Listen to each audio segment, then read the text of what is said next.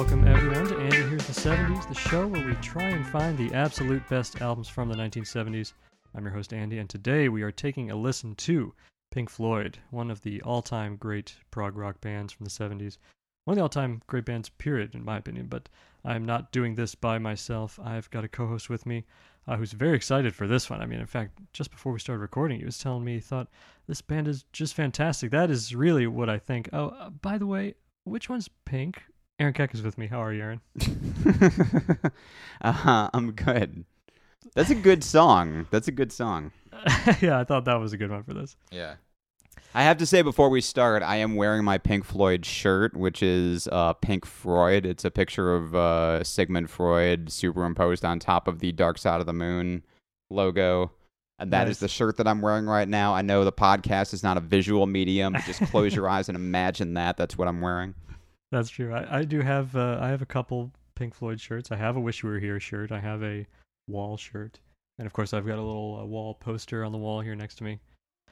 So yeah, this is a band that I could consider myself a fan of, if that's not obvious already. But it ties back a little bit actually to the first episode of this show in a couple different ways. That was the last time we heard Pink Floyd. We had a momentary lapse of reason as one of my original 7 80s albums. We did have a momentary lapse of reason, and then we listened to that album. Yeah, exactly. And then that's also the last time where I actually had all of the albums in that episode already, which is the case for this one. These are all ones. I didn't have to get anything new for this episode. Wow. So this is really an episode of Aaron Hears the 70s. Wait, even like the crap soundtrack from the movie that no one's heard of, like you had that one too? I did indeed have that one already too, yeah. You are a Pink Floyd fan. So aside from momentary lapse, how familiar were you with Pink Floyd prior to this? In general, with all of these bands, I have heard the singles. I had sat down and listened to Dark Side of the Moon all the way through. Mm-hmm. I believe the Wizard of Oz was playing on a TV screen while we were listening to it, just for that purpose. Uh-huh. And other than that, I hadn't. So I'm not familiar with the pre-Dark Side stuff at all. I know the main singles from Dark Side and The Wall and Wish You Were Here, and that's pretty much it. So I was going into The Wall cold. I was going into Wish You Were Here cold. So yeah. Nice. Well, I'm excited to hear what you think of all these. Obviously, this is a band I've loved for a long time. Dark Side of the Moon was actually one of the original 3 cassettes I had in my car when I was first learning to drive. Ooh. So that was really when I started to become a fan of the band, listening to that album driving around. Was that a help or a hindrance while you were learning to drive? I guess it was probably, well, it probably helped the album more than my driving. I think that's like a great driving around album, I think. Yeah. But really, you know, from then on, I sort of started to fill the catalog out in both directions from then. And the one thing that was new to me for this episode was I got a copy of Nick Mason's book about his time in the band, Inside Out, A Personal History of Pink Floyd, first published in 2004, but updated in 2017. And it occurred to me then that he actually is the only member who's been in the band consistently from the beginning, which is actually kind of interesting. But so he had a lot of good insight into the life of the band, and is a pretty good writer too. So it was a very entertaining read. But let's dive into it. I mean, the story of Pink Floyd begins at Regent Street Polytechnic, where Roger Waters, Richard Wright, and Nick Mason were studying architecture. Beginning their studies in the fall of 1962. They'd begun to play music together with a few other students before Roger called up his childhood friend, Syd Barrett, born Roger Barrett, but then named himself after the jazz musician Syd Barrett, changing it to a Y instead of an I to differentiate himself. And by 1964, the nucleus of what would become Pink Floyd is starting to come together. So while Roger Waters is on bass, Rick Wright on keys, Nick Mason on drums, Syd Barrett on guitar and vocals, and now performing under the name T-Set, but by 1965 had become the Pink Floyd sound, a name chosen by Syd after 2 blues musicians, Pink Anderson and Floyd Council. And believe it or not, he changed their name because the show they were playing at, there was another band called T-Set, which I have to imagine in England was must have been like a go-to band name. That is fair, actually. Like I was reading that story, and it's like, man, T-Set is a really specific name to have two bands with the same name playing on the bill. But yeah, they're British, so that makes sense. Yeah, Floyd Council. So you and I are both from the Triangle area in North Carolina. Floyd Council is a blues musician from Chapel Hill. I did notice that when I was looking that up too. That's pretty cool.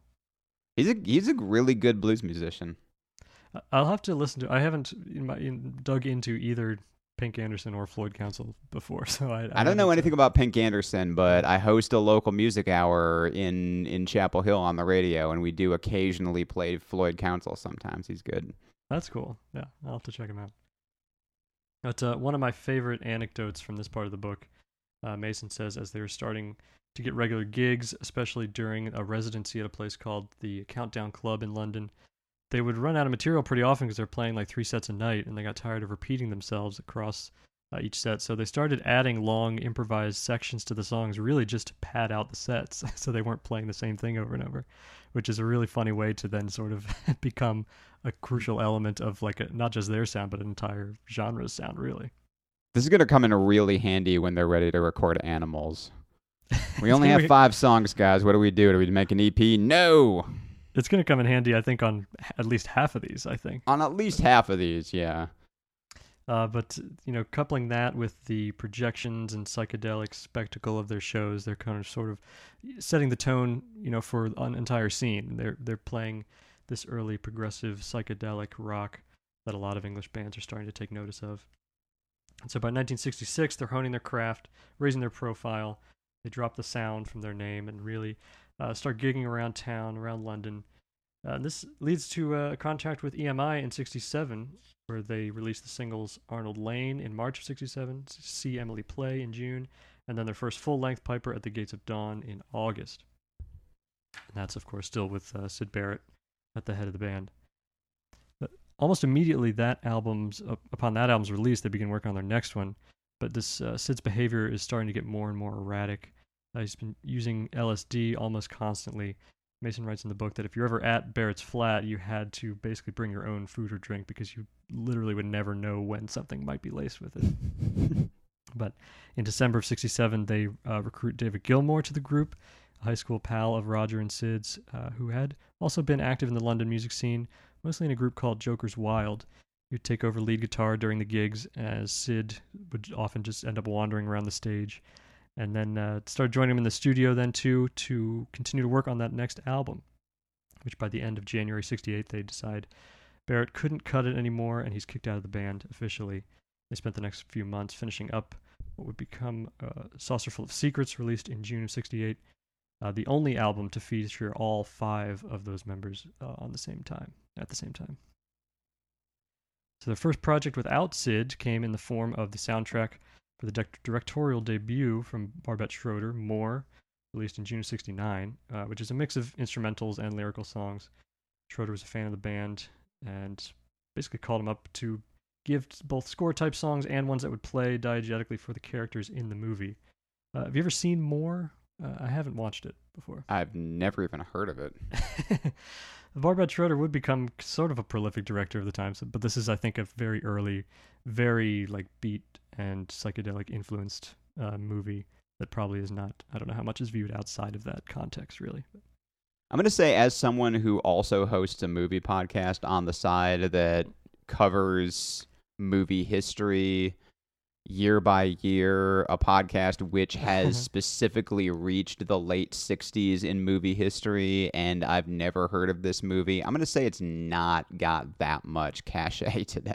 Maybe not. Have you gotten the 69 votes in for this? Is, of course, the Moonlight Awards. You can find the moonlightawards.com and all podcast services. We have.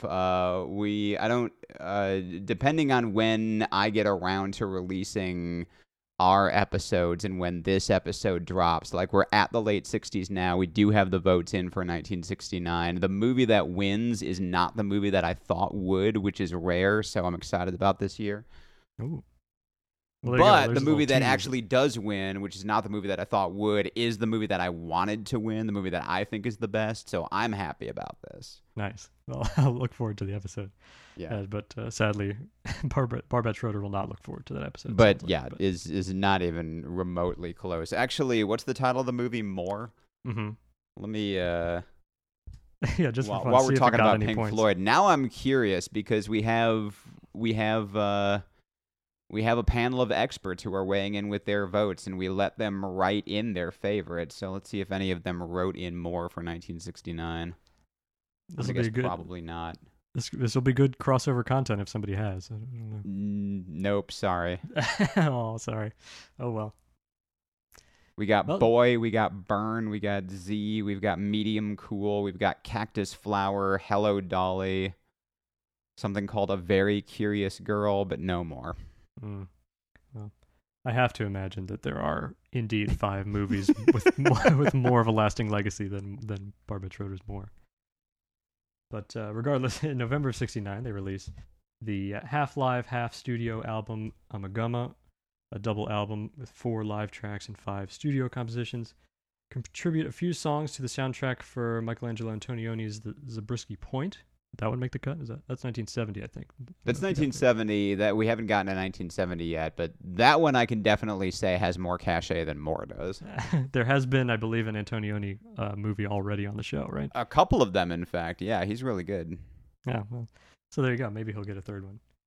But first solo album, and this time they do help Syd record his solo album in 1970, The Madcap Laughs, recorded with the help of some of his friends, like I said. But then they also, of course, are tackling their next studio album, the first one that we're going to cover here on the show, their 5th overall, Atom Heart Mother, released in October of 1970. I'll play a little bit of that title track, and then we will discuss the album.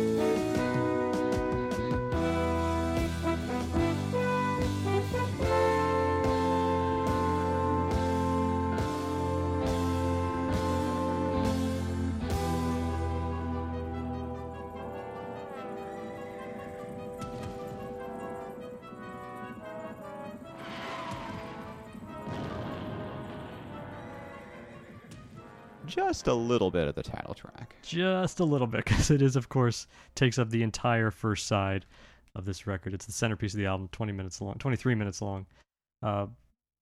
Each member is credited with writing a little bit of it. What do you think of this one?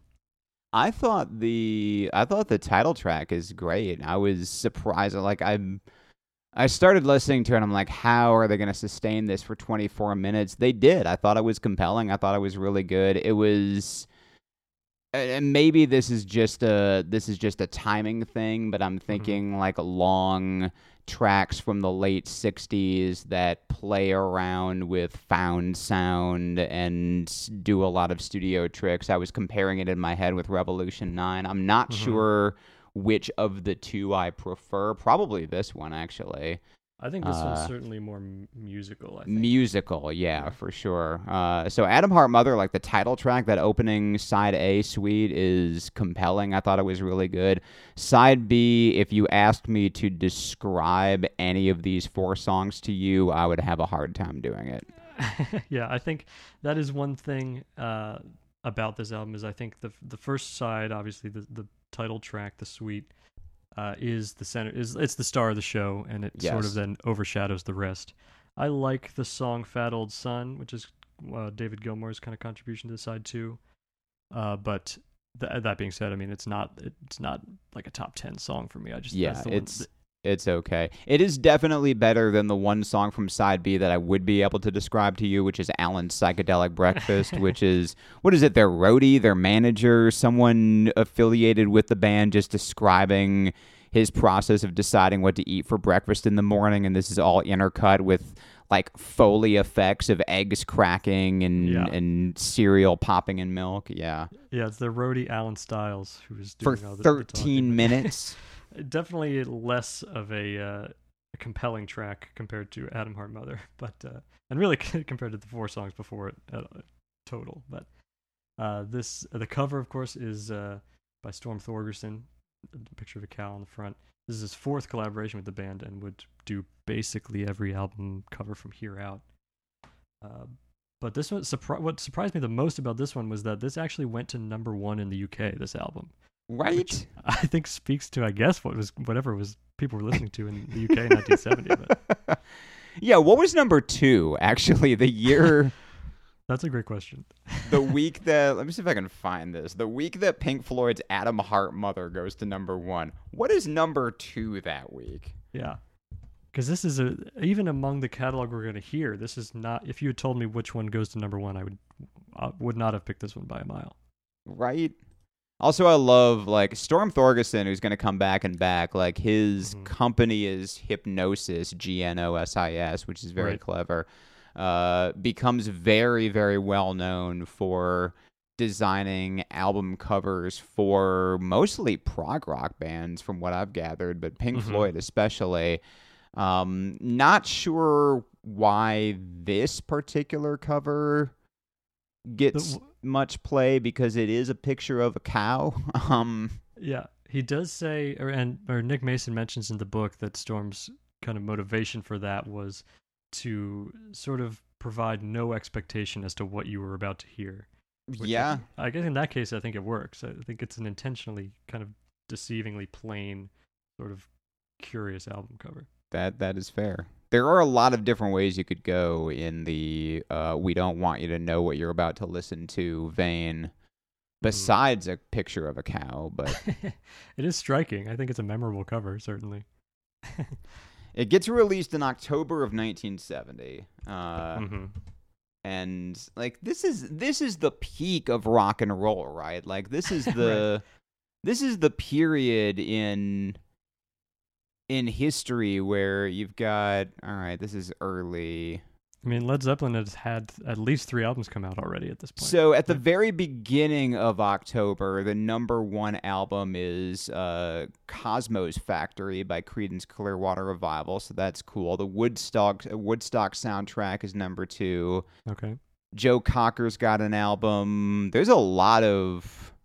This is the UK. There's a lot of white classic rock on this list. You've got Joe Cocker, Chicago, The Band, Grand Funk Railroad, The Moody Blues, and then Led Zeppelin 3 rises to number one. How long does it take an album to hit the top here? That's true. I guess I don't know what week it reached it. I have to imagine this doesn't feel like an album that has legs. I feel like it couldn't have taken that long to build, and then I assume precipitously drop off. Are you looking at the UK charts? I'm looking at the American charts. Oh, it was number one in the UK. That's the thing. Oh, okay. Well, that explains it then. Yeah. Those people will buy anything. Well, while you're digging through, I'll keep moving on. The let's see. So after Atom Heart Mother, Barrett records a second solo album, also with some of the Floyd members on board. Barrett should be his second and final solo album. The band stock is still on the rise, as mentioned, number one in the UK for this album. toured the U.S. a couple times now. They've toured Australia for the first time here. And in between all of that, make some trips to Abbey Road to record album number 6, Meddle, released in October of 71. That's Meddle. We play a little bit of the song Fearless, and then we will discuss that album.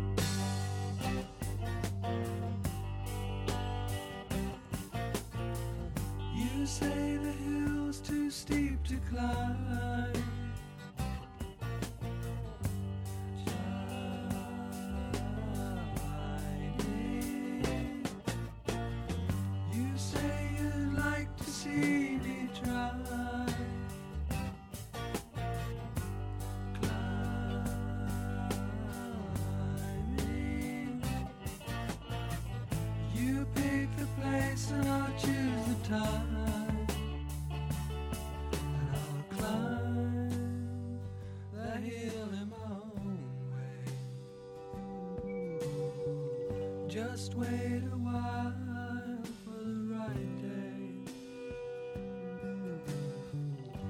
and as I rise above the tree line and the clouds, I look down, hear the sound of the things you said today.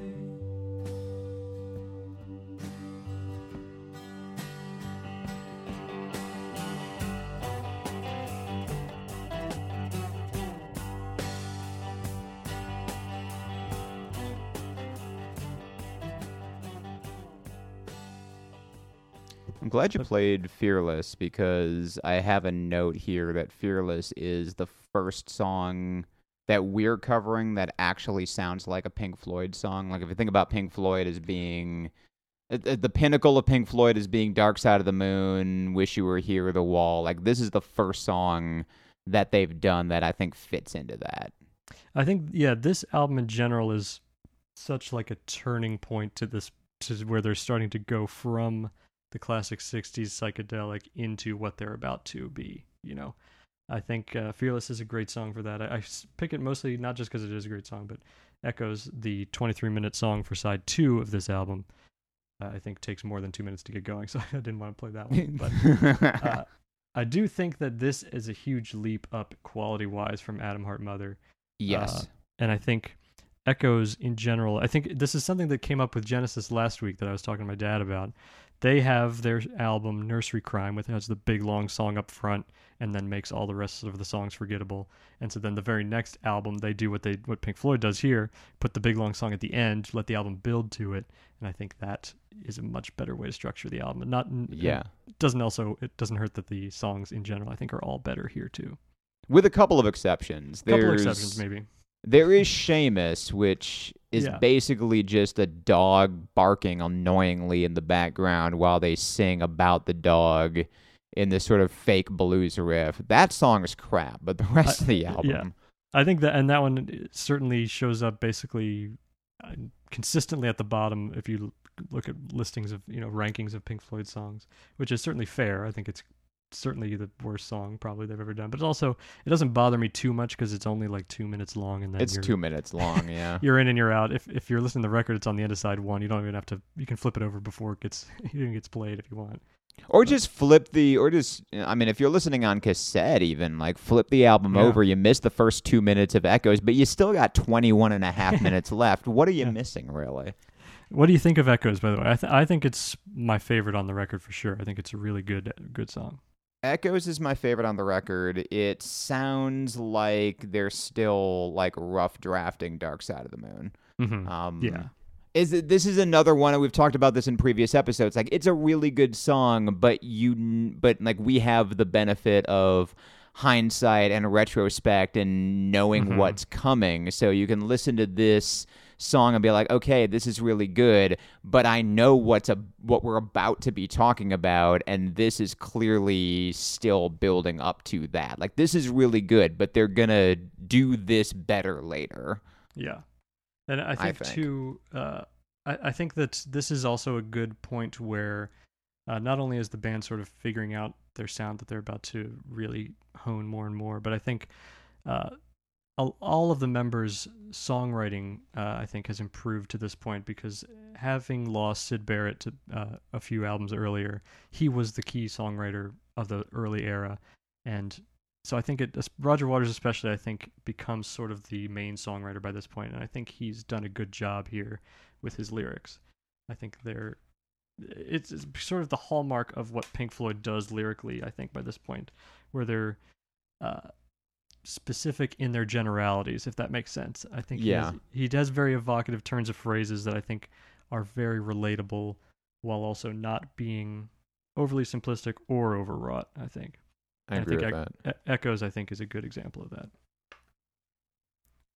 Plus, I think it sounds great. I think, like, you know, it takes a while to get going, but I think in general, all the instrumentation on here sounds so good.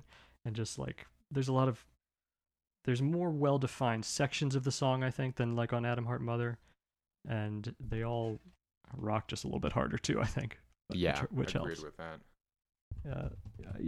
What do you think of Saint-Tropez? I think that's a kind of a divisive song in their catalog too. That was one that I was going to mention in the context of Seamus as another song that I just really straight up did not like. I kind of like that one. It's not as annoying as Seamus is, but it's definitely not great. Yeah, it's certainly, it's a bit of a tossed off sort of sounding song, but I think at the same time, I don't know, it's kind of a just light and breezy song. I don't think it hurts the album, and I think the piano, Rick Wright's piano, sounds great in it. I think I'll give them one easy breezy song for what's kind of a heavy catalog of not really easy breezy songs from here on out or before. Right. So after this, Barbet Schroeder calls him up again to put a soundtrack together for his next film, La Vallée, which they actually already began a tour by this point and had already started planning what their next album would be. But they enjoyed working on More, so they gave him a yes, stopped over a couple times during the middle of their tour over in France, recorded their album soundtrack, which would be called Obscured by Clouds and released in June of 1972. I'll play a little bit of the U.S. single from it, Free 4, and we'll discuss that album.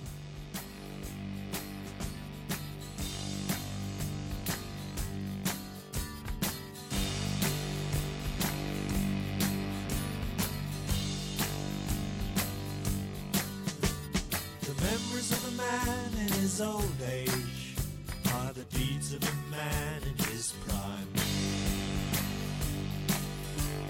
Shuffle in the gloom of the sick room and talk to yourself as you die.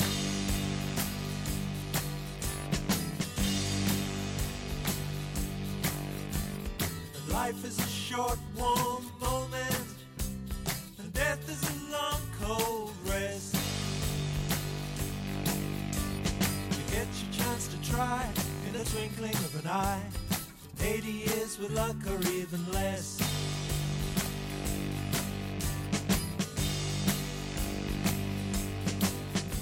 So all aboard for the American tour, and maybe you'll make it to the top. But mind how you go, and I can tell you, 'cause I know you may find it hard to get off.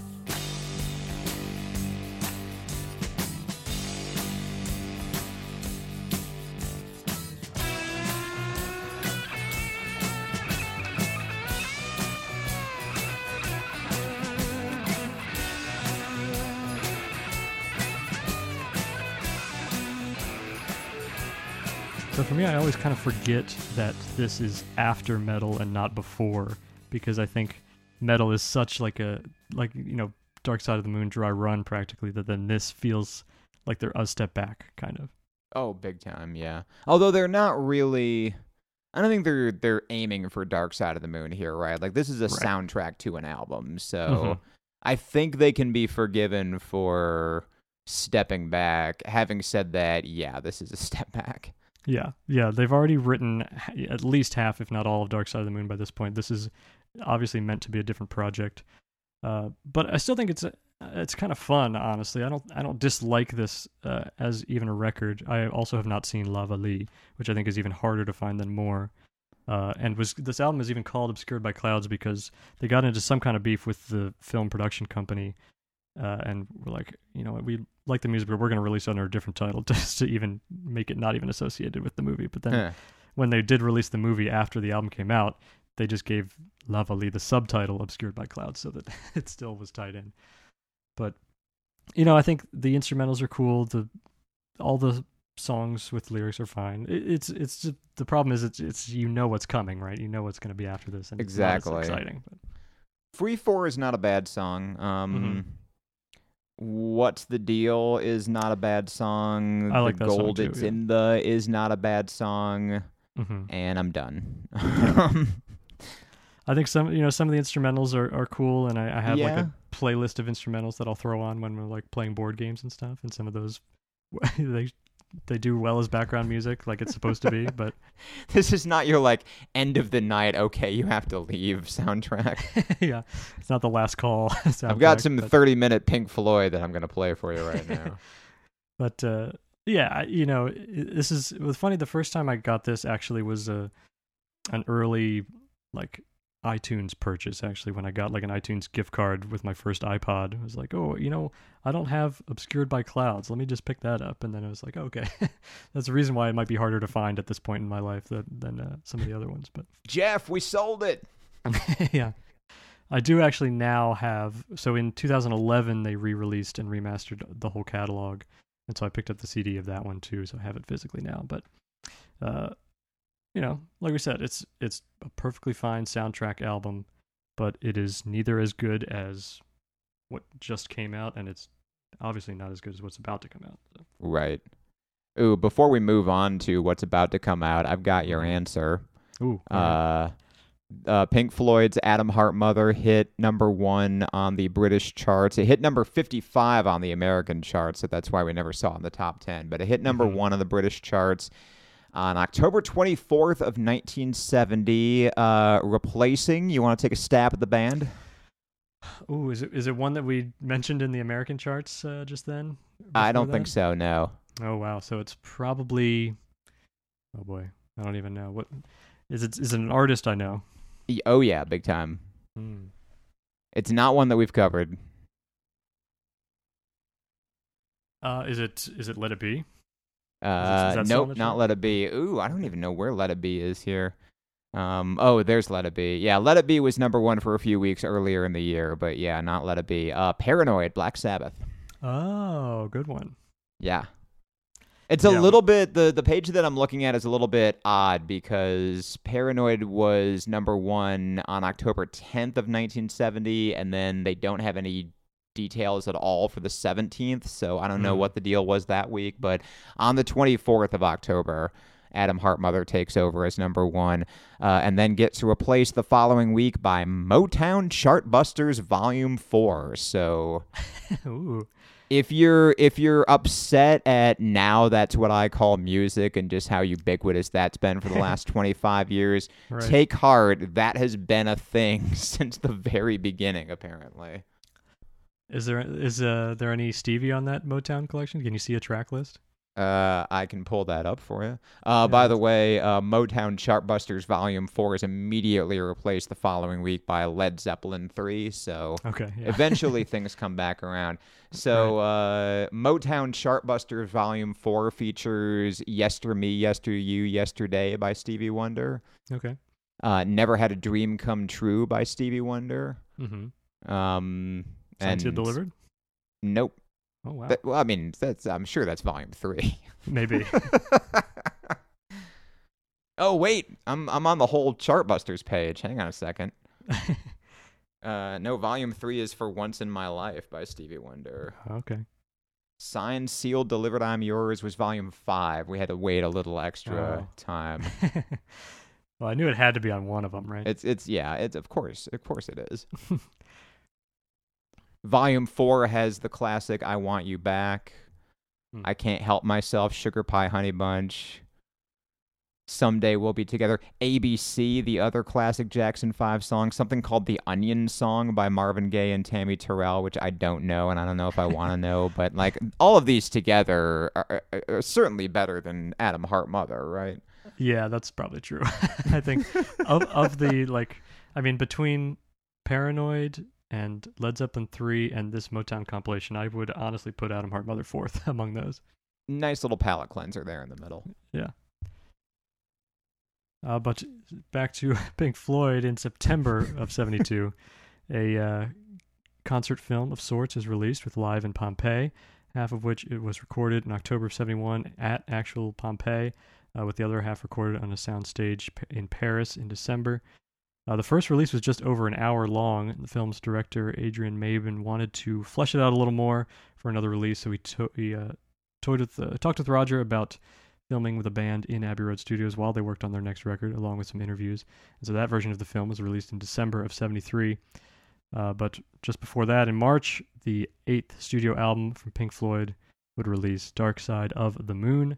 Play a little bit of Breathe, and then we will discuss the record.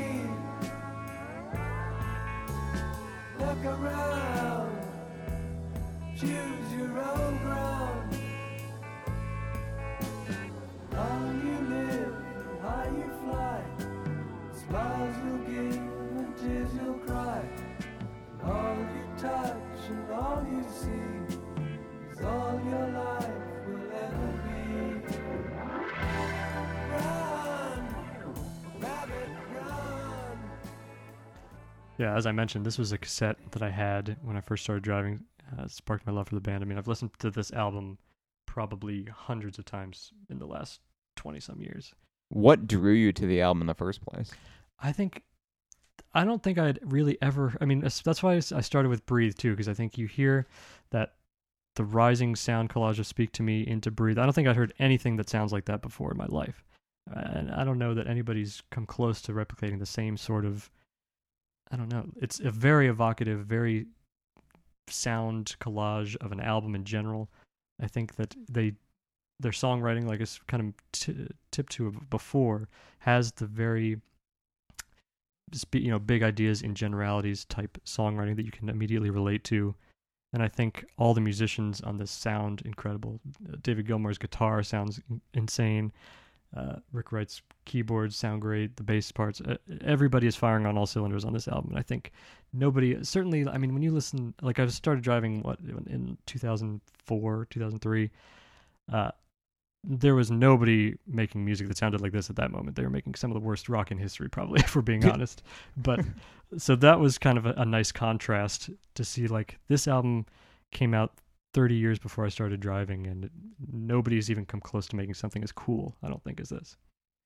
Well, I was already mentioned Revolution 9, and that's like an early experiment in sound collage, right? Which is kind of notorious for not being all that great. Like, all right, it's interesting. You're doing cool stuff. I see where you're going with it. You're experimenting. I like that. You're the Beatles. You get to do that. But it's not great. Like, it's not a super fun, like, re-listenable experience. Like, I'm going to go back and listen to that and play it at parties. Whereas Pink Floyd figures it out, right? Like, Pink Floyd figures out how to do sound collage in a way that's not just cool and experimental, but also, like, makes sense as music and as art, right? And I think, honestly, like, if you want another example of that, you've got to go to hip-hop, right? Like, the closest thing to this is going to be in that genre, not really in rock. Yeah, which I think, especially, you know, probably in the early 2000s in high school, I mean, that's sort of, and throughout the 90s, really, that's, I mean, hip-hop was one of the dominant genres of the 90s, I think, on pop radio period. Right, and then for, like, sound collage, that's what you'd have to listen to, yeah, especially when they start, when it's composed of samples and stuff. I mean, we talked about it sort of at the beginning of season one, right, with the, as samples became more ubiquitous, creating these collages of sound that take these clips of old records and make them into something completely new and completely different. That is actually some of the most exciting stuff you can hear around that time too. So to go back and hear all of this, you know, this album here, which is sort of, you know, it doesn't have the big long song because the whole album kind of is the big long song. Exactly. But each one also is very distinct and has its own hooks and ideas while filtering in these reprises of certain themes throughout. I don't know. I think it's, you know, I've listened to it so many times. I think it's about as perfect as an album can be. So I don't know how objective I can be, but that's also not what this show's about. So, what's your favorite song off of this? I think my favorite on this is Time. Okay. Which I think works to A, because it has that little reprise at the end of Breathe. So it's tying itself back into the album at the start.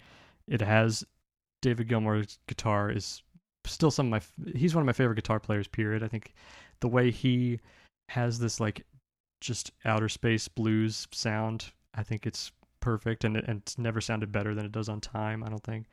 Like, the guitar solo especially just soars over the everything behind it, while also being just, it's a song that makes me turn up the dial every time I have it play, you know?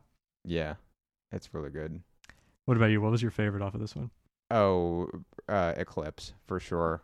Yeah. And I'll lump Brain Damage and Eclipse together, because although they are separate tracks, I think they do work together as one piece, and I think of them together as one piece, partly because that's how they get played on the radio, but I think correctly they get played on the radio that way. Yeah, I think this builds to a climax at the end. Yeah. The album in general is such an incredible build, and those two songs at the end are the perfect way to end it. And it's the perfect way to end it, and also like a perfect encapsulation of the point of Dark Side of the Moon. Which, let's talk about the fact that the album has a point. Like, there's a theme to the album and the message that we're trying to send here about the extent to which, like, we're all connected, and I think who was it? Had to have been Waters. It might have been Gilmour. Talked about how Eclipse kind of captures that sense of everything that we could possibly want is laid out in front of us and there for the taking if we're just willing to, like, reach out and take it. But there's just something in humanity that turns to the dark side, that turns to irrationality, that turns to insanity. They've seen this with Syd Barrett. They're seeing it a little bit with themselves, and that is part of humanity too, and therefore the two songs kind of function together, and you end up with this, like, climactic build about all this wonderful stuff that's out there in the world, but the last line is all of this is eclipsed by the moon. It's brilliant. Yeah, and there's the line in Time that kind of goes with that too, where, like, you know, you run to catch up with the sun, but it's sinking, racing around to come behind you again. The sun is the same in a relative way, but you're older, short of breath, one day closer to death. Like, you're just a blip on the radar of the sun that's going to live for billions of years, beyond you. And yeah, like it's, they do such a great job of, you know, we talk about it with Springsteen too, just finding quick little ways to make a point that sticks with you immediately. And I think each song has a moment like that on it. Yeah. And points that will stick with them immediately, too, because that line in Time about cyclicality is going to come back in The Wall, right? Like that whole album is a cycle. Yeah. And there's even a line, you know, like I mentioned with Echoes being, you know, the Dark Side rough draft.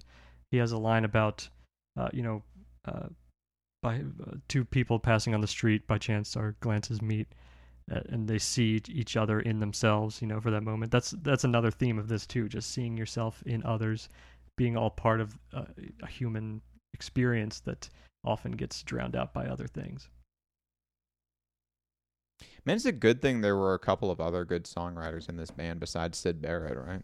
Yeah, I know. It turns out they all were able to kind of put something together that was pretty good still. And of course you have, you know, we talk about lyrics, but Great Gig in the Sky, Claire Torrey, a sessions musician, comes in and does the vocals on that instrumental piece that Rick Wright has composed. And I think that's still one of the best vocal performances of all time, too. Oh, big time, yeah. And that was one that it's just got kind of a Gimme Shelter vibe to it, right? Like, yeah, absolutely. Yeah. Mary Clayton, I think, does that one. Yep. Yeah, I mean, and really just going in and giving her a couple shots at, like, here's what we're thinking. These are the emotions that we're working with on this album. These are the themes. And just what does that sound like? And then she goes in there and just goes absolutely nuts on there in the best way. And she walks out of there thinking that there's I think it's a classic album documentary about the album. They're interviewing people and she walks out going like, I blew it. There's no way that I got there. And they're like, no, you absolutely nailed it. That's exactly what we wanted. Well, she walked out of there thinking I blew it because they didn't react. Like they were like, "Okay, thank you very much. Good night." Right. Yeah, and I'm sure they're all just sitting there stunned. Like, man, I'm glad we didn't give her any more instruction because, like, I couldn't have told her to do it any better than that. I don't think. What do you get from that lyric or that vocal performance in The Great Gig in the Sky? Because I've heard it. I've read a little bit about that song, and I've heard it described as a combination of like sexual ecstasy and also just the primordial terror of facing one's own death. And I gotta say, like, I've heard this song several times. I don't get the primordial terror of facing one's own death. I get like nothing but joy and ecstasy from that lyric, from that vocal. But I don't know what you think. I think it probably is a bit of both, because I think too, like you can see on some of their like studio papers and stuff like that, the working title I think was Heaven for that song too. So I think there's definitely the intention of something of, you know, the soul and the afterlife. I think there's a point to be made for both, right? Because there's right, don't they call isn't little death the other word for an orgasm, right? So there's true. I think there's playing with that for sure is another thing that they're experimenting there. So I think you do get a little bit of both from that performance. I think you get something. It is soulful in a way that I think they intended it to be. And Us and Them too was actually the skeleton of that song was actually one that they had made for the for Zabriskie Point, the Antonioni movie, that he ended up not using. I think there was a point in the movie that was like this, some like violent eruption. And he's like, I want, you know, a violent song to go with this. And they give him Us and Them. And he's like, that's not what I wanted at all. What are you talking about? When it's actually, I think it is the perfect, I think, song for something like that, but in a much different way than he probably wanted. Right. So they didn't make it to go with the three Munchkins coming out? No, wasn't made. You'll never convince me otherwise. They did. I have watched that with Wizard of Oz as well, and the band fully admits that it's completely coincidental. There was no intention to line up with that, but it does. This is what I used to do in high school. Like just in general, I would put the radio on, and then I'd turn MTV on and put it on mute and watch the videos with the songs that don't go with it. And it's super fun. Like you get a lot of like really interesting things. What was the song that I was listening to? I was listening to Pink Floyd in one tab while I was on YouTube watching roller coaster videos on another tab, and it synced up perfectly. I couldn't tell you what the song was. We'll say it was Comfortably Numb. I don't know. It was one of those. You could probably pick half dozen songs that would probably work well for a roller coaster. Oh, it worked great. Yeah. Eclipse would be good for a roller coaster. Yeah, I was going to say, except for maybe Eclipse. It depends how long the roller coaster ride is, but yeah. Well, again, like if you're going to put Us and Them behind like a volcanic explosion, like put Eclipse next to a roller coaster, you're going to do well. Yeah. But as we mentioned in the bestsellers episode, this became the 6th best-selling album of all time, currently over 44 million sold, 724 consecutive weeks on the Billboard charts. That's from 1973 to 1988, 961 and counting non-consecutive weeks. So, I mean, this is obviously one that a lot of people are going to relate to, and I think that it had to surprise the band. They say it did, but I mean, you can't really understate the surprise of having an album like that kind of success. Oh, but now I got to bring the Billboard page back up to find out which crap album from 1988 replaced. I wonder. I bet it was like, well, you'd have to look at 100 albums because that's what bumped it off of the charts. Period. So what was number 100 in 1988 when it fell off? Yeah. But it also made me realize that because the original title for the album was Eclipse, Assorted Songs for Lunatics. And of course, that's sort of a theme that comes up throughout. But it made me realize the root of the word lunatic, right? It's relating specifically to a full moon. Oh, to the moon, crazy. Yeah. Yeah, which is another just like, of course, I never realized that before, but it's perfect.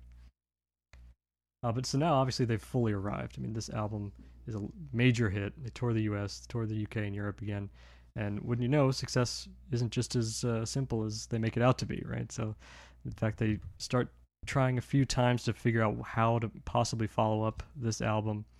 It was incredibly stressful for them, and they had no idea how they could ever do it. So they took their time, worked out some ideas on the road that they would refine into their next album, which, of course, a little bit about success and failure in equal, but also very pointedly about their old friend, Syd Barrett.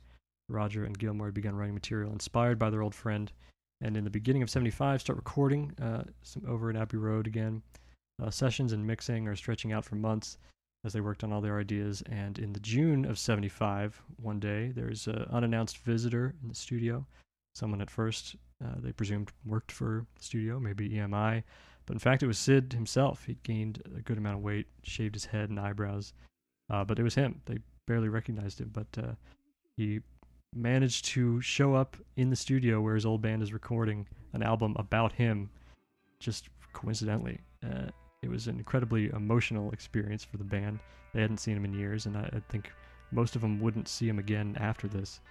But the album is Wish You Were Here, released in September of 1975.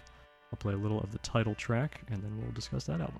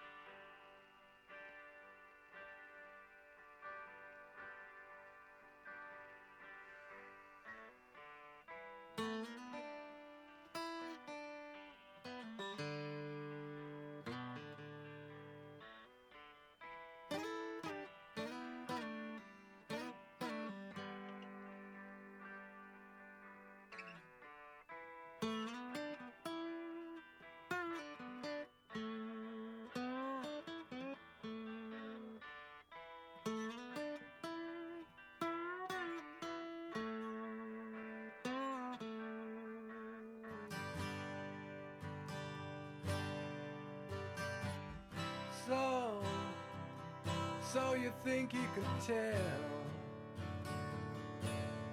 heaven from hell, blue skies from pain? Can you tell a green field from a cold steel rail, a smile from a veil? Do you think you can tell? Did they get you to train?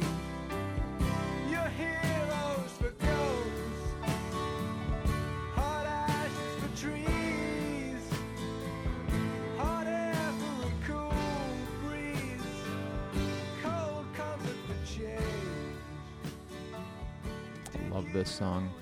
This is a beautiful song, I think. Yeah.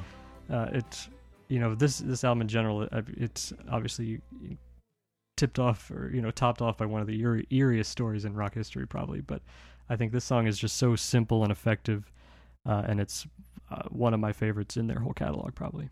So the first time I ever heard this song was in high school, and it was completely disconnected from any Pink Floyd-related context whatsoever. It was, I was doing high school forensics. We were doing, this was senior year, we were doing like multiple oral interpretation where you take like a text or a play or something and you make a 10 to 15 minute piece out of it. And we were in competition, and one of the other schools that we were competing against all spring was doing this piece called A Piece of My Heart, which is about Vietnam War nurses. It's based on a book, which is a really good book, which everyone should check out. But they opened with So You Think You Can Tell, Heaven from Hell, Blue Skies from Pain, or Blue Skies from Rain. And like I'd never heard that before, and in the context of like Vietnam War nurses, it was significant enough. And then to play it in this context, like in this larger, in the context of this larger piece about mental health and insanity and genius and their friend Syd, like it just takes on that extra layer of meaning on top of that. Mm-hmm. And you have the two-part Shine On Your Crazy Diamond on either end of the record, which I think is a cool idea, too. I think they serve as good bookends for the album, and I think it's an interesting idea to take, instead of having the big long one, take it, split it in half, put it on either side. I think it works pretty well. Yeah, which they'll then do again later in The Wall. I love this album. I think like there are duds, I think, in Dark Side of the Moon, and there are duds in The Wall, but this album, maybe by virtue of the fact that there's only 5 songs and really only 4 songs, considering Shine On is 2 of them, there is no song on this album that isn't great. Like this, it's not even that there are no duds on this album. Every single track on this album is great from start to finish. And this is not my favorite album of all time, but there are very, very few albums out there that you can say that about, and this is one of them. I think for me, Welcome to the Machine is good, not great, but even that, I think that's the only part of it for me that doesn't work as well as the rest. I think it's a pretty solid start to finish album. Aside from that, I think Wish You Were Here is obviously great. The two Shine On Your Crazy Diamond's great. Have a Cigar is a fun one. I think maybe Welcome to the Machine just got, I don't know, it was a little too mechanically sound collagey in a way that didn't fully work for me as much as some of the stuff maybe did on Dark Side right before. But even then, I mean, that's nitpicking because I think I would listen to this start to finish anytime. Oh yeah, anyway. I could totally see that. Yeah, between Welcome to the Machine and Have a Cigar, I'd have to listen to them a bunch of times to tell you which of the two I like the least, but I think they're both great. Mm-hmm. And of course you have English folk rock singer Roy Harper doing the vocals on Cigar after neither Waters or Gilmour felt that they were getting it right. And I think, I don't remember if he was just at the studio at the same time and they happened to talk him into it or if they called him up, but either way, I think he does a great job. And I didn't even realize, honestly, for many years that it was not one of the two of them doing it. Yeah, he fits right in with the band, right? Like, he sounds like Pink Floyd. Mm-hmm. Yeah, and I think it's a good choice, too. It's a very impressive vocal performance. Yeah, it's great. And another great Storm Thorgerson cover, with the man shaking the hand of a man on fire right on the front, which is another iconic cover. Yeah. See, that's an iconic cover, and we didn't talk about the Dark Side of the Moon cover, which, of course, is one of the most iconic covers of all time. Those two I can get behind. The picture of a cow, I don't think he gets nearly as much shit for that cover as he should. Because it's the picture of a cow. In the Mason book, he talks about one time, like, you know, Storm would come into the studio and kind of bounce ideas off the guys. And when they're doing Dark Side of the Moon, Rick Wright goes up to him and he's like, all right, look, I want you to just make something simple and bold for this one. Not any cows, not any blurry shit on the front. Just make something simple and bold. That's all I want. And so then he brings in the prism, and they're like, okay, that's exactly what we wanted. That's it. That's what we want. Mm-hmm. But yeah, I think Wish You Were Here is, I think, a great follow-up. I think it's something almost you had to... I'm sure the pressure was incredible to follow up Dark Side of the Moon. I think this is a successful follow-up in a way that also resets them a little bit. I think you can... It's a way for them to... They probably have a little more relaxed... Well, they're not really more relaxed. They're getting more tense by the minute, it seems like. But I think musically, it allows them to say, okay, we're still the same band we were before Dark Side of the Moon. We still have ideas that are worth exploring after this. And I think it's a very successful follow-up to what probably felt like an unfollowable album. Right. All right, I've got the answer to your question. Oh.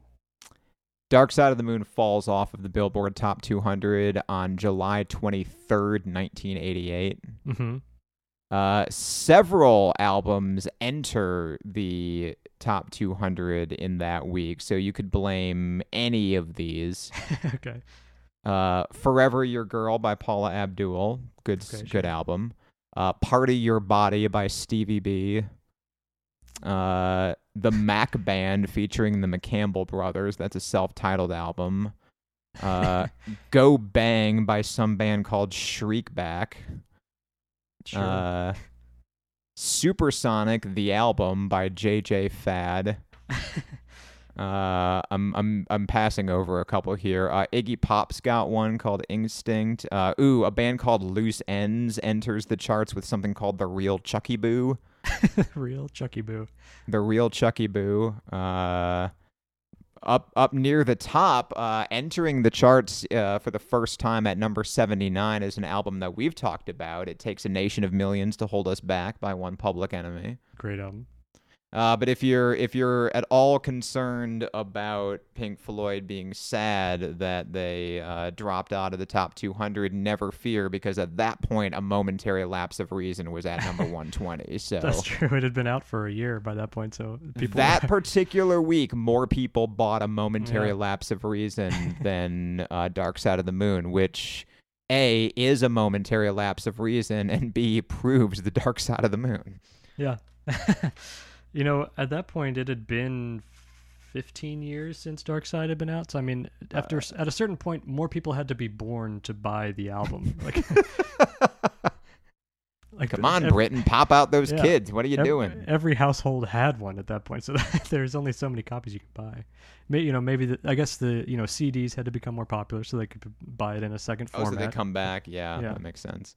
Yeah. So I think it was just a matter of saturation at a certain point. But after Wish You Were Here, they go, of course, another massive tour, stress still building. They have money and wherewithal to build their own studio now in Britannia Row in London. Built the studio with the studio on the bottom, offices on top, and even set in like a rubber insulation around the entire foundation to prevent noise from traffic leaking into the studio. This is where they would record their 10th studio album, the George Orwell-inspired Animals, released in January of 77. I'll play the beginning of Dogs, and then we will discuss that album.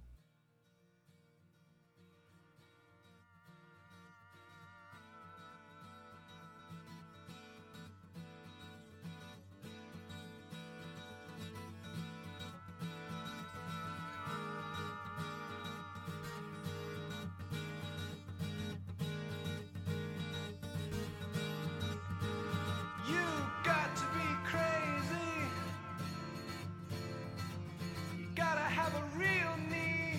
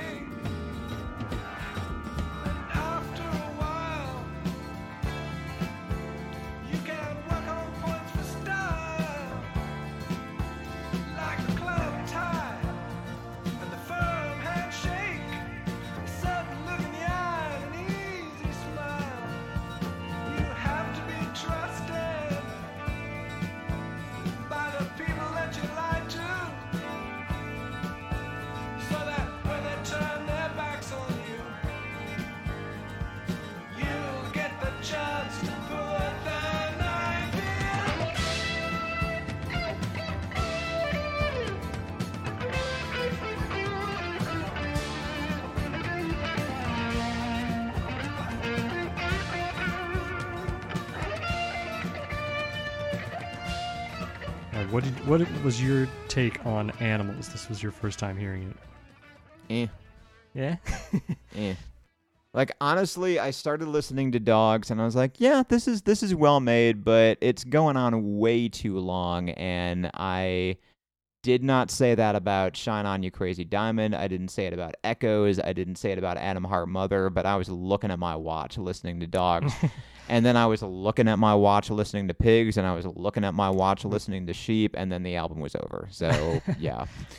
I like Dogs a lot. This is my favorite one on the record, I think. There's a lot of cool ideas I think they have here, and I think they go for something a little different on this one, which I appreciate too. It's a little more. It's still very much dealing with, you know, society's ills as they have been this time through that kind of Animal Farm lens, obviously. And I kind of like as an album that it kind of does the reverse of Wish You Were Here, where you've got two short songs on either side, followed with the three ones in the middle. And I also, for Dogs in particular, A, I think another good guitar solo, and B, I think it's cool how Gilmour takes the vocals up front and Waters takes the vocals at the end. I think that's kind of a cool flip for that. I did think that was kind of cool. The one thing that I read about Animals is that this was Pink Floyd's attempt to respond to like the punk rock movement, which is rising at this time kind of in opposition to classic rock, prog rock, arena rock, like what Pink Floyd represented, and saying that's getting old and stale and staid, and we're saying something political, we're the new thing. And Pink Floyd was like, yeah, well, we can be political too. We can be the new thing. And I think if this is an attempt to show punk rock that they can be just as politically relevant as they are, it's kind of a failure, because if you think about 1977 and political music, you're probably not thinking about Animals. You are thinking about Sex Pistols, right? Mm-hmm. Like they just do politics better. Yeah. What Pink Floyd does better is philosophy. Mm-hmm. And I don't get philosophy from this. I don't get literature from this. Like, if you're Pink Floyd, that's the road you go down. Leave the political statements to the kids who don't know any better. Right. I think Mason touched on that a little bit too in the book about how, but he does say that it was not intended to be a specific rebuke to punk rock. I think a lot of more rock critics maybe framed it that way than the band themselves did, because some of these ideas too Roger had around the Wish You Were Here times as well. It was kind of like, which album are we going to do first? And they ended up kind of doing that one first.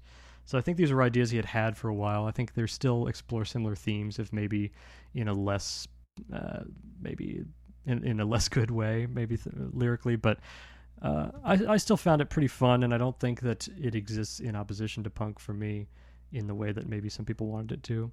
But I do think it does feel like a little heavier, a little more rock-centric album than some of the past ones. But I don't know. Something about it really clicks for me, and it's another one that I would drive around listening to a lot too, which works out well, but... That's fair. The one thing that I did notice from this album is that, like, to the extent that Pink Floyd is at this point moving in a musical direction, they're moving into not punk but metal, right? Like they're getting closer and closer to the, like, what's gonna be 80s metal. This is a proto version of that, right? And you're going to see that even more when we get to The Wall, where they just fully embrace it 100%, especially at the end, just like go full on into it. This I think is a lead up to that. Yeah, and I think you know, we mentioned them like when during the Atom Heart Mother chart discussion. I mean, Black Sabbath had already made heavy metal albums 7 years prior. That I think Led Zeppelin had already made heavier albums before this. So I think you're right. In the context of greater pop music, this can sort of easily be shot down by there's been better stuff for years already.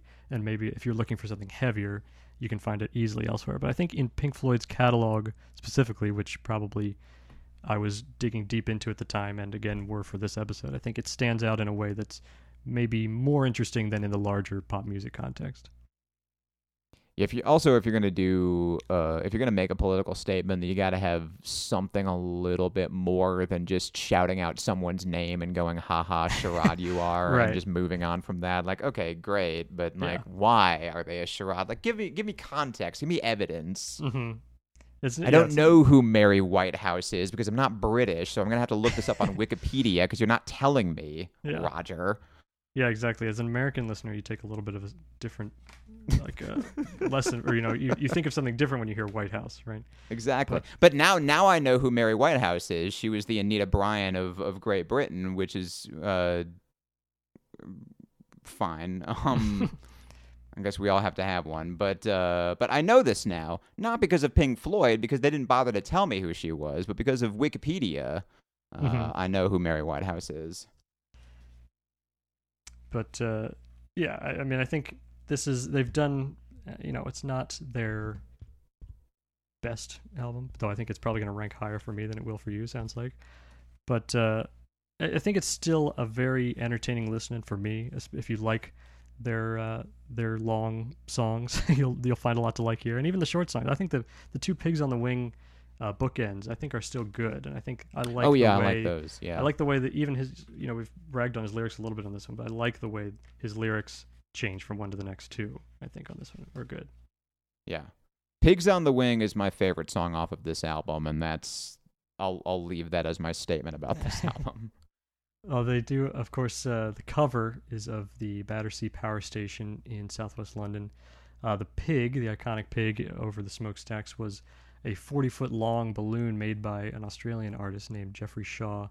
The pig's nickname was Algie, if you were curious.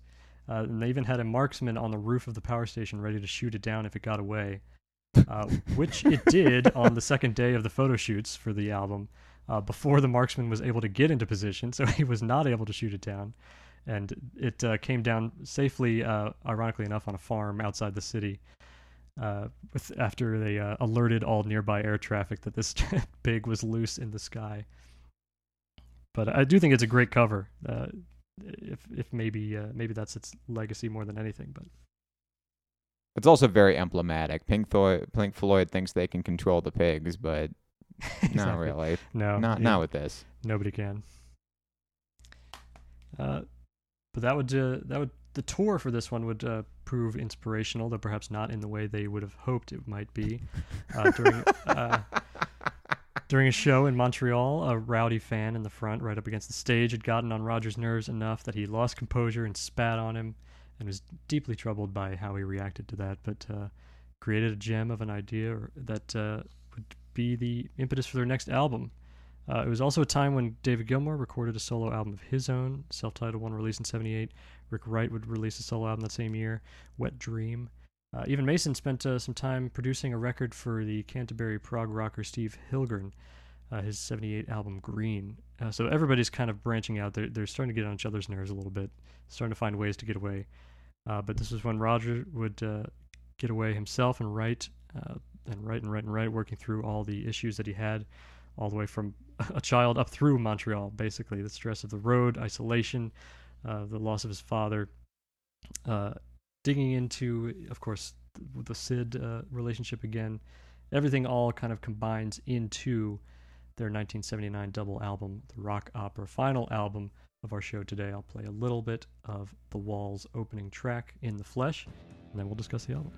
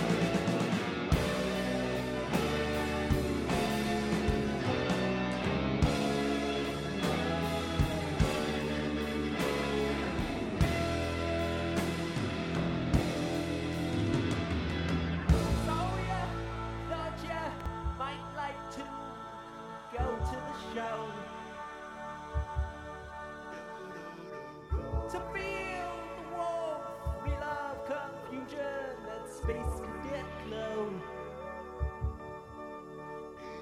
Tell me, is something eluding you, sunshine? Is this not what you expected to see? If you wanna find out what's behind these cold eyes, you'll just have to blow your way.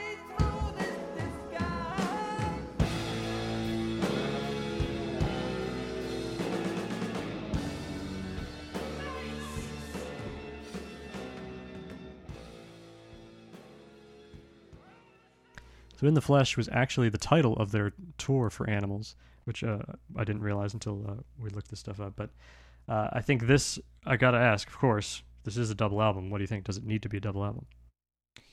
There are individual tracks on this album that I don't love. This needs to be a double album. Yeah, for sure. This is, I mean, you can't take any of these tracks out and have it be the same album, right? Mm-hmm. Like, this is telling a story. Yeah. I mean, they are quite literally bricks in the wall, right? You can't take some out and right? Then it doesn't stand.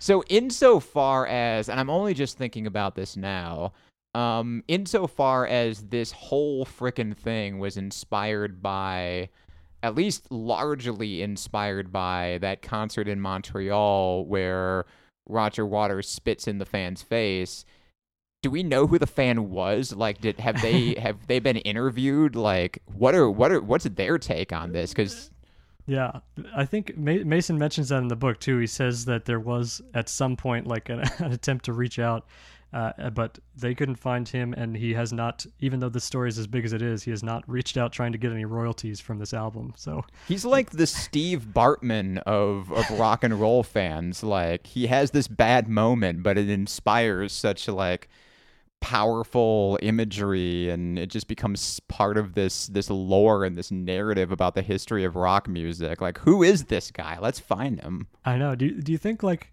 after that show, maybe he just hated the band so much he stopped paying any and all attention to Pink Floyd? Oh, so maybe he doesn't even know that he inspired the album. Well, no, because like honestly, if you're such a huge Pink Floyd fan that you're in the first row of a huge concert show at like the peak of their popularity, and Roger Waters spits in your face, you got to be bragging about that to your friends, right? Like, oh my God, Roger Waters spit in my face. That's with like true. A Quebecois accent, so whatever that sounds like. Yeah, exactly.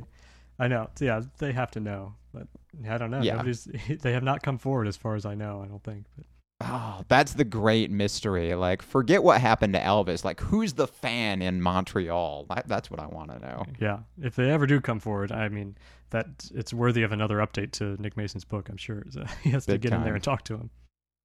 So very few albums have I had this experience with where I sat down and started listening. And again, like, I'd not listened to this album at all before sitting down and listening to it for this podcast. I'd heard the singles. I'd heard the famous songs like Another Brick in the Wall, Mother, Comfortably Numb, couple of others, but that was it. So sitting down and listening to this, I hadn't seen the movie, didn't really know what the plot of the movie was. I went into this completely cold, and by the end of it, I was sitting in here with the lights off, like headphones on, listening to it from start to finish and just captivated by it. This is a great album. Yeah, and I think, you know, as far as rock operas, you know, double album stories spread across these songs, I think this is one of the best, if not the best, at telling the story start to finish while still also having great music throughout too. Yes, because you know? Like Tommy tells a great story, but like some of the songs really only work in the service of the story. Like these songs are just, they stand alone. Yeah, did you have a chance to listen to Lamb Lies Down on Broadway, the Genesis one? I did, yeah. Yeah, I think that one has, I mean, I mentioned it to my dad too, but I mean the story in that is completely bonkers and makes basically no sense, but the musicianship is top notch. So I mean, it's a very listenable album that as a story may not track, but this one I think has the story that is really well threaded throughout the album. yeah, the musicianship on Genesis is really, really good. The story is not as compelling. The songs are not as compelling. Here, the musicianship is great, and the story is compelling, and the songs are compelling, and it makes a point, and a complex point, in a way that Animals just tries and fails to do. Like, yeah. This album says something, which Animals definitely doesn't do. Wish You Were Here does, but only in like a very personal way. Mm-hmm. And Dark Side of the Moon does, but I think this album does it better. Like, Dark Side of the Moon is making a point, but not to the same degree and not with the same success, I don't think, as The Wall. Mm-hmm. I think the only gripe that I'll have about The Wall is that Act 3 runs off the rails. After, like, once you flip over the second album after Comfortably Numb, and he goes into his like fascist dictator fantasy, I'm a little bit less enamored with that sequence of songs, but man, everything leading up to it. Yeah, I think too. Yeah, I think disc one, sides 1 and 2, you've got he's building the wall, right, and so then it's up at the start of side 2. And if, hey, you, is there anybody out there? You're building up to Comfortably Numb at the end of side 3, and then it's all building to the climax of The Wall crumbling down by the end of the whole album. Yeah, I think that for me it is a little bit, but it also has to be this way, right? Like we've said, you can't really take anything out of this. There's a little bit maybe too long of a build up to Comfortably Numb for me. I think it's a great build up. But if I was going to nitpick anywhere, that's the only thing I was really thinking, is that Comfortably Numb's so good that you're waiting for it the entire side to get to it. I don't know. Maybe. Comfortably Numb is really good. I'm happy to get the build up to it, because I'm like, and Comfortably Numb like is a long song that is itself a build up to a great climax. So, mm-hmm. So I'm okay with like Vera and Bring the Boys Back Home coming right before it and taking up a couple of minutes before you get to Comfortably Numb. I think side 3 of this album is my favorite of the 4. Yeah. I think it's the most complete. I think it's the most coherent. I think it tells the most interesting portion of the story. And in terms of not sound collage, but song medley. Mm-hmm. I'm still gonna say side B of Abbey Road is the best at that. This is as close as I've ever heard to that level of success. Yeah. And you could make an argument that might convince me that side 3 of The Wall is better than side B of Abbey Road. Wow. I'm not going to agree with you, but I will sit there and listen patiently. Yeah. I mean, I think it's a fantastic side that I would put up, you know, even up against most of these records we heard today. But I think, too, in defense of side 4 a little bit, I think that I like kind of the chaos of what's going on in the story and, like, how the music reflects that. All leading down to the wall crumbling down and the absurd trial that doesn't sound anything like really the rest of the album, but still works for some reason, I think. Yeah, the trial was okay. The trial, I think, could have been a couple minutes shorter. You could probably trim a minute off the trial, but even then, right, it still doesn't cut it as much as maybe as you might need. And then, yeah, I think I was listening to it again. You know, I listened to this one obviously a ton as well, but hearing it again, I was wondering. If it would still grab me as much as it did, you know, 20 years ago. And I think it really does. It's just such a good start to finish story and album and composition. It's really still impressive to hear. Favorite song? I'm Comfortably Numb for sure. I know that's an obvious answer. Numb. There's a lot of potentially obvious answers. Mm-hmm. Favorite famous like single. Yeah. Maybe Goodbye Blue Sky, I think. Goodbye Blue Sky is really good. I'm going with Nobody Home. Mm-hmm. That's a good one, too. Because I do love the tonal shift, too, from once the wall is up to, you know, how the character is kind of changed at this point, too. Yeah, yeah. Yeah, it's fantastic. But how's the movie? I still haven't seen the movie. The movie, I have it on DVD. I haven't rewatched it for this episode, but I've seen it many times. I think it sort of serves as a great, you know, feature-length music video essentially for this. I think I'd have to. I'll try and rewatch it again before the episode gets posted, maybe. But I think it was very cool. I remember liking it a lot, and it has a lot of animated sections throughout, which are pretty cool, very very surreal. And I remember Roger Waters having an entertaining commentary track for the DVD. But yeah, I think it's probably that comes out in 1982. Stars Bob Geldof as Pink. So to answer the question from Wish You Were Here, Bob Geldof is Pink. But I think it's. I don't know that it's additive necessarily, right? I mean, if you've listened to it, it tells such a clear story anyway. It's not like you need any light shined on it. But I think they do some cool things with how the story is told in the movie. You also get a couple extra little bits of like songs that would end up on their next album, Final Cut, which is released in '83, made partially of songs that were written during the Wall period, but then focuses more specifically on Roger Waters' father's death in World War II. And that would actually be Waters' last with the group. He would release his first solo album, The Pros and Cons of Hitchhiking, the next year. And in '87, of course, Momentary Lapse of Reason comes out. Between those two, Final Cut, I don't think Richard Wright is on that album at all because he was kind of feuding with Roger Waters. So he's gone off of that album but comes back for Momentary Lapse. And then they didn't release another studio album until '94's The Division Bell, which was their last album for a long time. In 2005, Roger Waters reunites with the three of them to perform at Live 8 charity concert. The final time they would all perform together. They dedicate the show to Syd Barrett, who would sadly pass away the next year of pancreatic cancer. And Rick Wright dies of lung cancer in 2008 while working on some new solo material, having played a number of shows with Gilmour just prior to that for his solo album, On an Island. And then 2013, Mason and Gilmour decide to dig into the archives of the Division Bell sessions, flesh out some of the unused tracks from that, including Wright's original keyboard parts from those times, release them as The Endless River in 2014, which they have since claimed will be the final Pink Floyd album, which is pretty cool. It's largely instrumental, but it has some cool compositions on there. Gilmour and Mason did reconvene recently, though, in support of Ukraine, and collaborated with Ukrainian singer Andrei Kalivnuk, who recorded a video of himself singing the Ukrainian anthem, Oh, the Red Vibranium on the Meadow. And as Gilmour was so moved by this, he contacted him along with Mason, and they released it as a single, as Pink Floyd, in support of Ukraine's defense against the Russian invasion.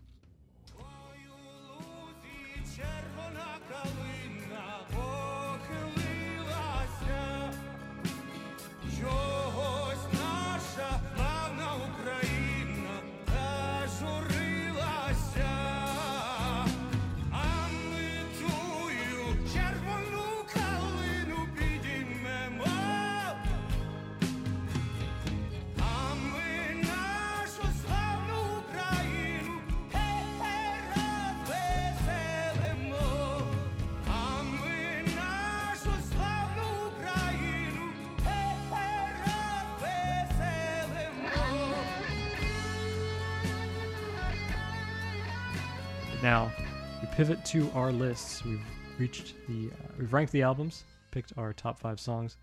Go ahead and start with the albums, Aaron. How did they rank for you?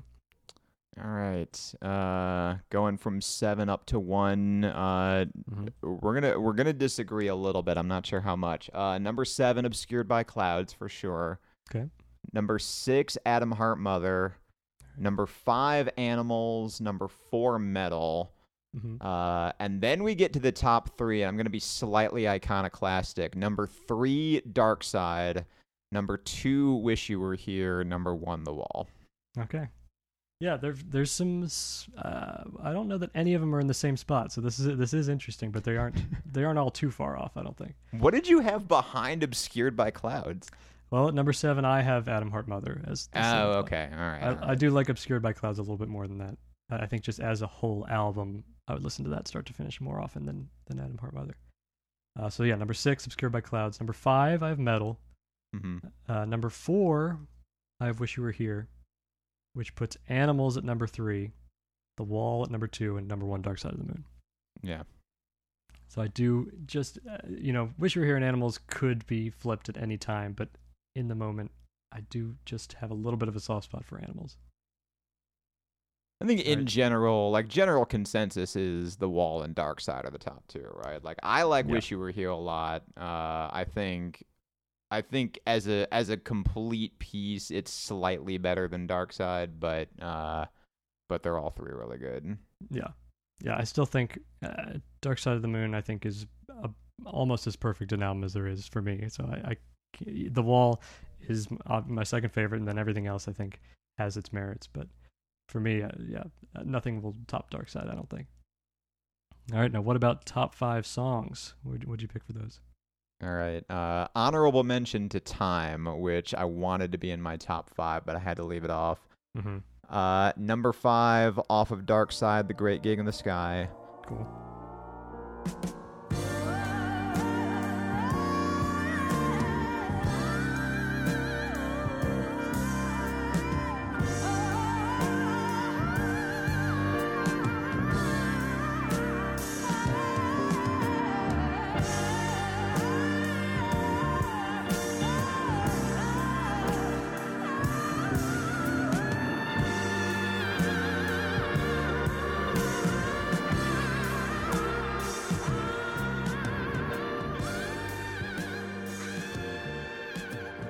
Number four off of The Wall, Comfortably Numb.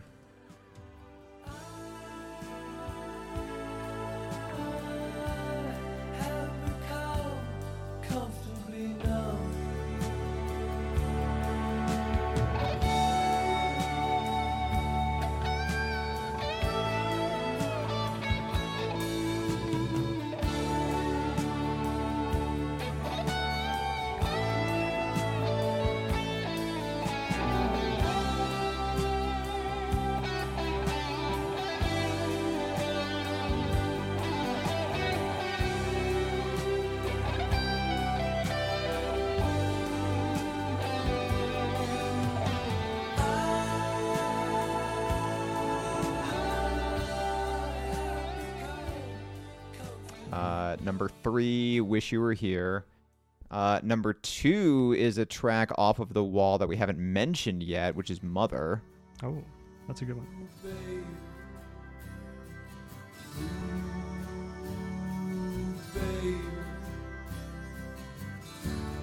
Ooh, babe, of course Mama's gonna help me on the wall.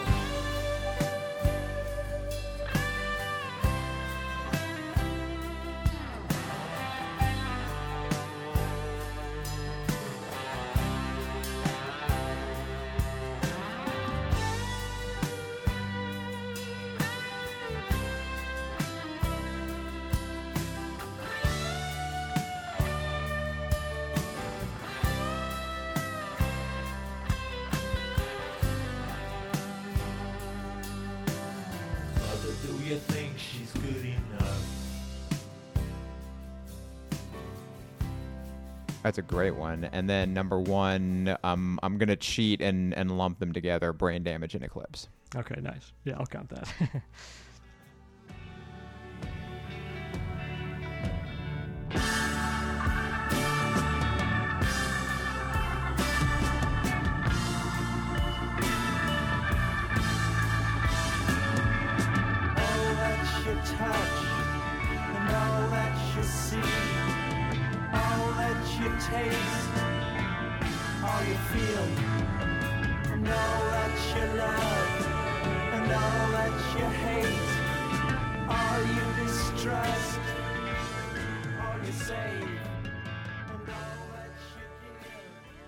We have a little bit of overlap here, and as along with some on here that are probably nowhere near your even top 20. But for me, number five, I put Echoes.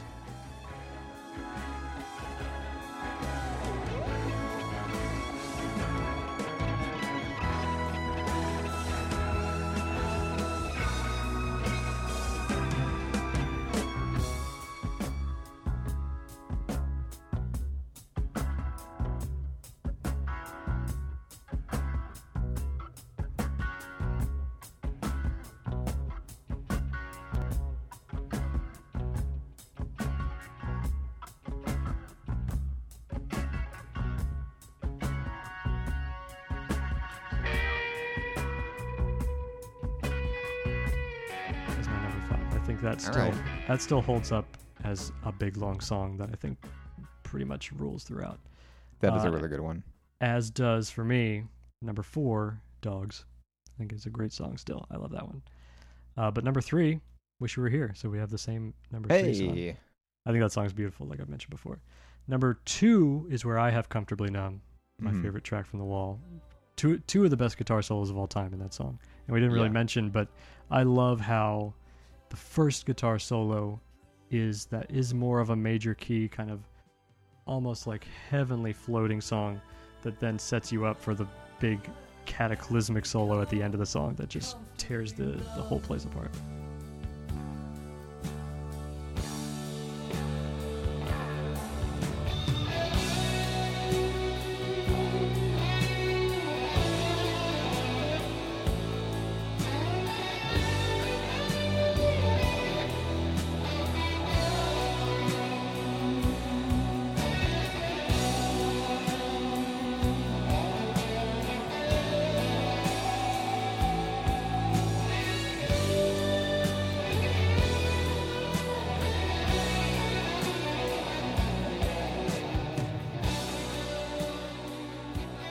Which, of course, David Gilmour would play from the top of the wall that they construct on the tour at these shows.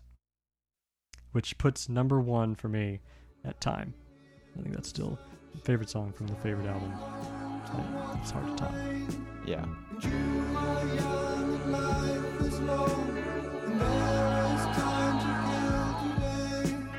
And then one day you find 10 years have gone. Behind you, no one told you when to run. You missed the starting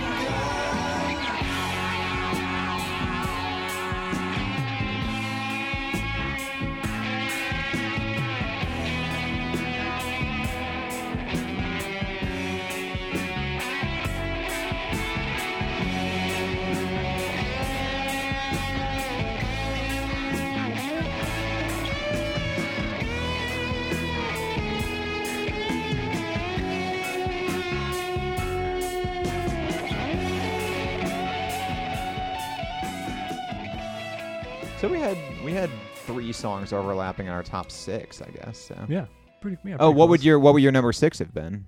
Ooh, number 6. What's the one that you left off? Probably, I might go Great Gig in the Sky at number 6, so that would be even more overlap. There you go. Yeah, I think that that's an incredible song. That's all for our Pink Floyd episode. If you want more, I've got more Floyd content on this episode's blog entry, which is at acton.wordpress.com. You can follow us on Twitter at AndyHearsIt, facebook.com/AndyHearsIt, email us at andyhearsit@gmail.com. Like and subscribe and all that wherever you can. Next time, we are closing out our little prog rock section with 5 albums from all over the world. We've heard 2 of the biggest English prog rock bands now, but what about the rest of the world? What are they up to? I wanted to dig in and see what prog rock sounded outside of the UK, to find out next time with us. Thank you to Roger Waters, David Gilmour, Richard Wright, Nick Mason, and Syd Barrett for the excellent music, and Nick for the great book. Thank you to everyone for listening, and thank you, Aaron, for joining me. Thank you. Until next time, it's never too late to discover great music that's new to you. Stay safe, everybody.